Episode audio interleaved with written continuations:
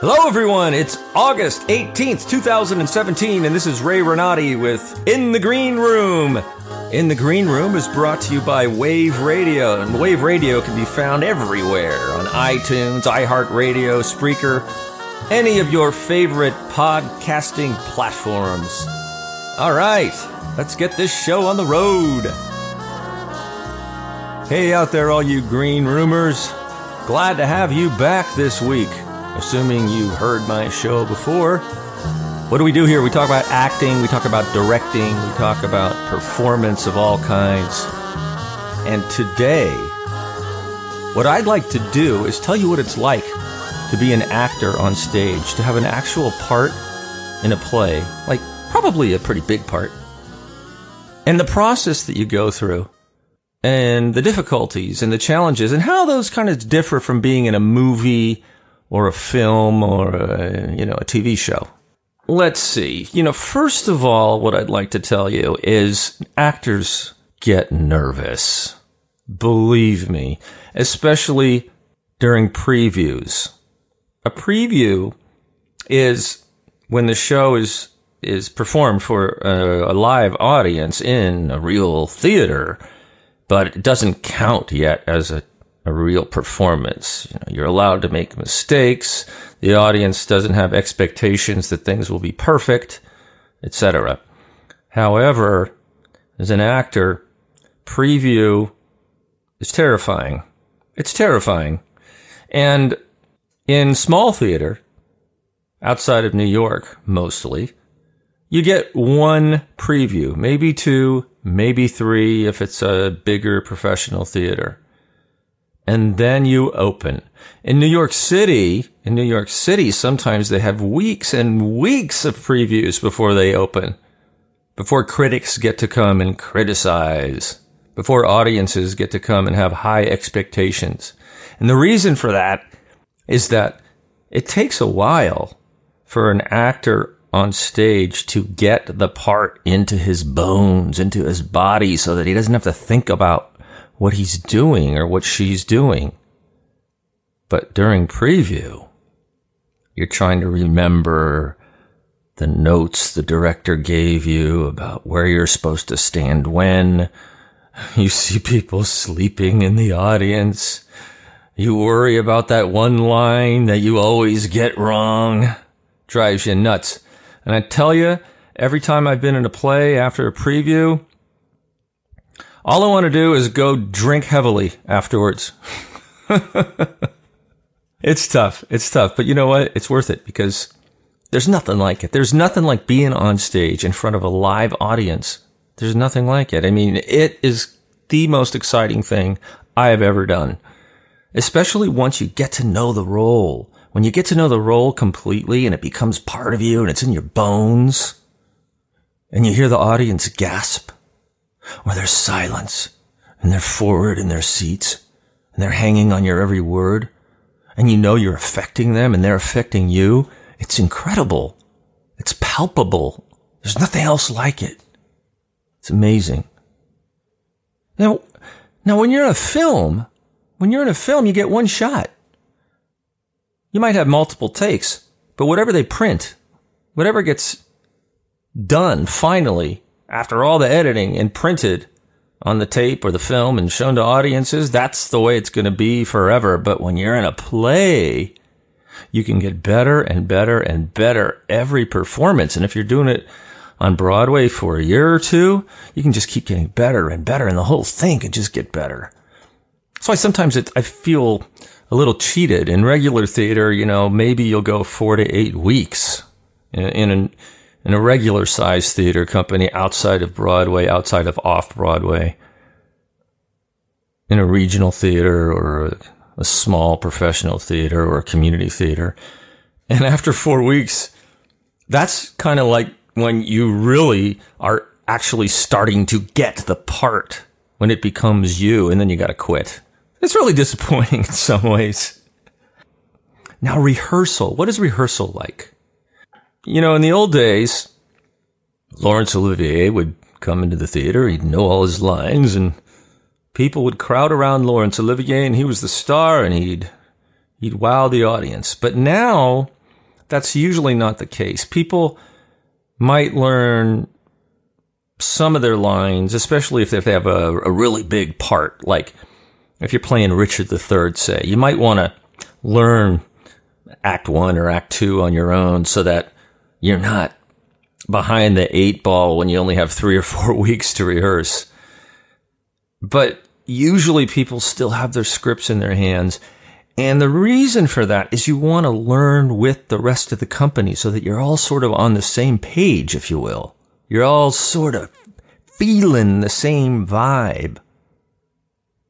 Now, lately they've, uh, a lot of professional theaters who use union actors who they have to pay a decent amount of money, they've cut back the rehearsal time, especially outside of New York, to like two or three weeks. And so people kind of have to learn their lines ahead of time. And in a way, it's a little bit unfortunate if everybody knows all their lines before you start rehearsing because you're not learning them in the context of being on stage with other flesh and blood human beings. You're learning them on your own and you don't know how the other person is learning them. And sometimes the director has to have people unlearn things so they can get it right. And sometimes that doesn't happen. And so what happens sometimes in um, smaller professional theater outside New York mostly is you'll have a really polished performance, but it might be lacking a little bit of spark, you know? Not always, but that's because people just don't have enough time to rehearse anymore. But that's another issue. The biggest issue is that it's great to be able to learn your part in real time and then go home and work on it, make sure you know it down cold. But with the other actors on the stage, it's great. And you can also relate your, your blocking, where the director tells you to go on stage, what he tells you to do, to your lines. That makes it easier to remember your lines. And it also makes it not only easier to remember your lines, but the lines become part of the action on stage. There's no difference between the talking and the movement and what actors want and what they don't want and how they feel about things and all that stuff. Now, being in performance. So you have your preview and all through previews, the director is giving you notes, sometimes a couple hour no- of notes after after the, the, the preview performance, notes on from moment to moment what the director wants to be done differently in the play to each actor. And then when you go up and you perform the next night, not only are you trying to be in the moment and real and relating to the other people on stage and becoming the flesh and blood of that character, you're also having to remember on another side of your mind oh yeah, he changed that line. He wants me to say it from over there in that corner instead of over here. And I'm supposed to be facing this way and not that way like I had been for four weeks. It's nerve wracking. And that's the thing that makes you want to drink. But don't drink too much. One of the most exciting things that I have found, and I mentioned this before and I'll say it again, is growing your character as the play grows every performance when you're in a play is different in some way than the night before or the matinee before or whatever. And as time goes on, you feel it improve. You feel your communication with the other people change. You, you make connections. Oh yeah. Three pages back, I said this. That's why I'm saying this now. And maybe that might not happen after, until after one or two weeks in performance, but subtle things will change and it'll make your, your character have new life. You will have new life and it will inject new life into the play. And that's why you can go see a play at the beginning of its run and love it and then go see it months later and love it again. Because little things have improved. Things that you might not be able to put your finger on, but things that make you go, wow, when you walk out of the theater, when you see, when you see a play, gosh, I saw that two months ago. I don't remember it like that. Well, probably not because it's, it's evolved. Now, sometimes actors will evolve, quote unquote, plays too far.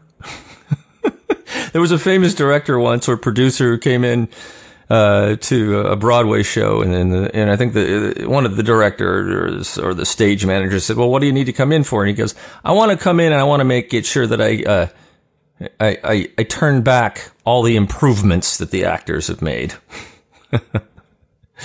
actors will sometimes make quote unquote improvements on the direction. Now, that, that's not always the best thing to do. It's not always the best thing to do, but it happens.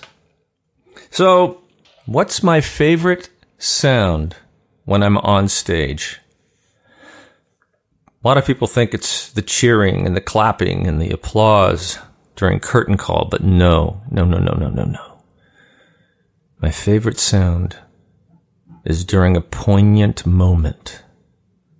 A poignant moment, and all of a sudden there's absolute silence. Absolute silence. You could feel a pin drop. You could hear the pin drop. You could feel the vibration of the pin dropping. And you know the audience is completely engrossed in what's going on. That's my favorite sound.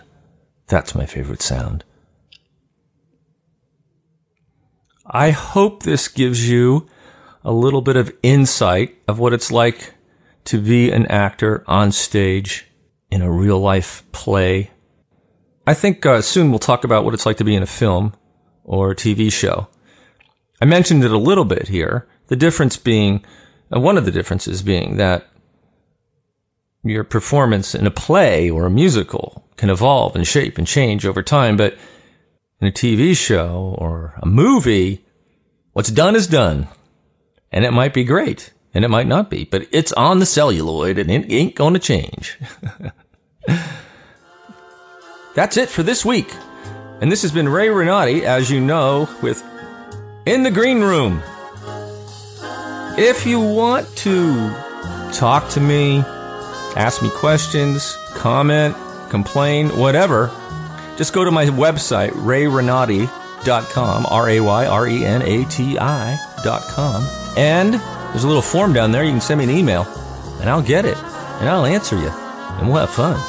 Okay, thanks for listening, and until next time, I will see you on the boards.